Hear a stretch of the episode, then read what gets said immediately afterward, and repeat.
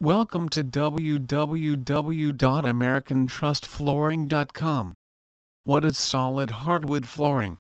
By the name of this type of flooring, you can already guess that the planks are made from solid wood.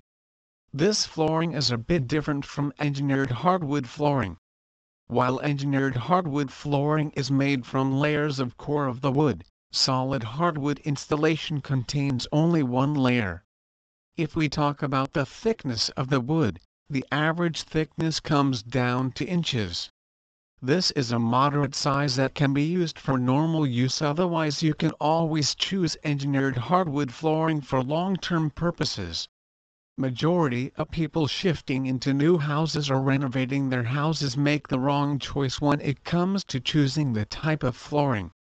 Lots and lots of people wish to add a wooden texture to their homes by having wooden flooring. But, they do not know that every type of wooden flooring is different in its own concern. People choose wooden flooring without knowing all details about it, whether how long will it last, what could be a better price and option. They forget to question all these things because they want to get their work done in minimum time and money possible. Therefore, here we are going to tell you about another type of wooden flooring, solid hardwood floor. Among other flooring, this type is also used by many customers.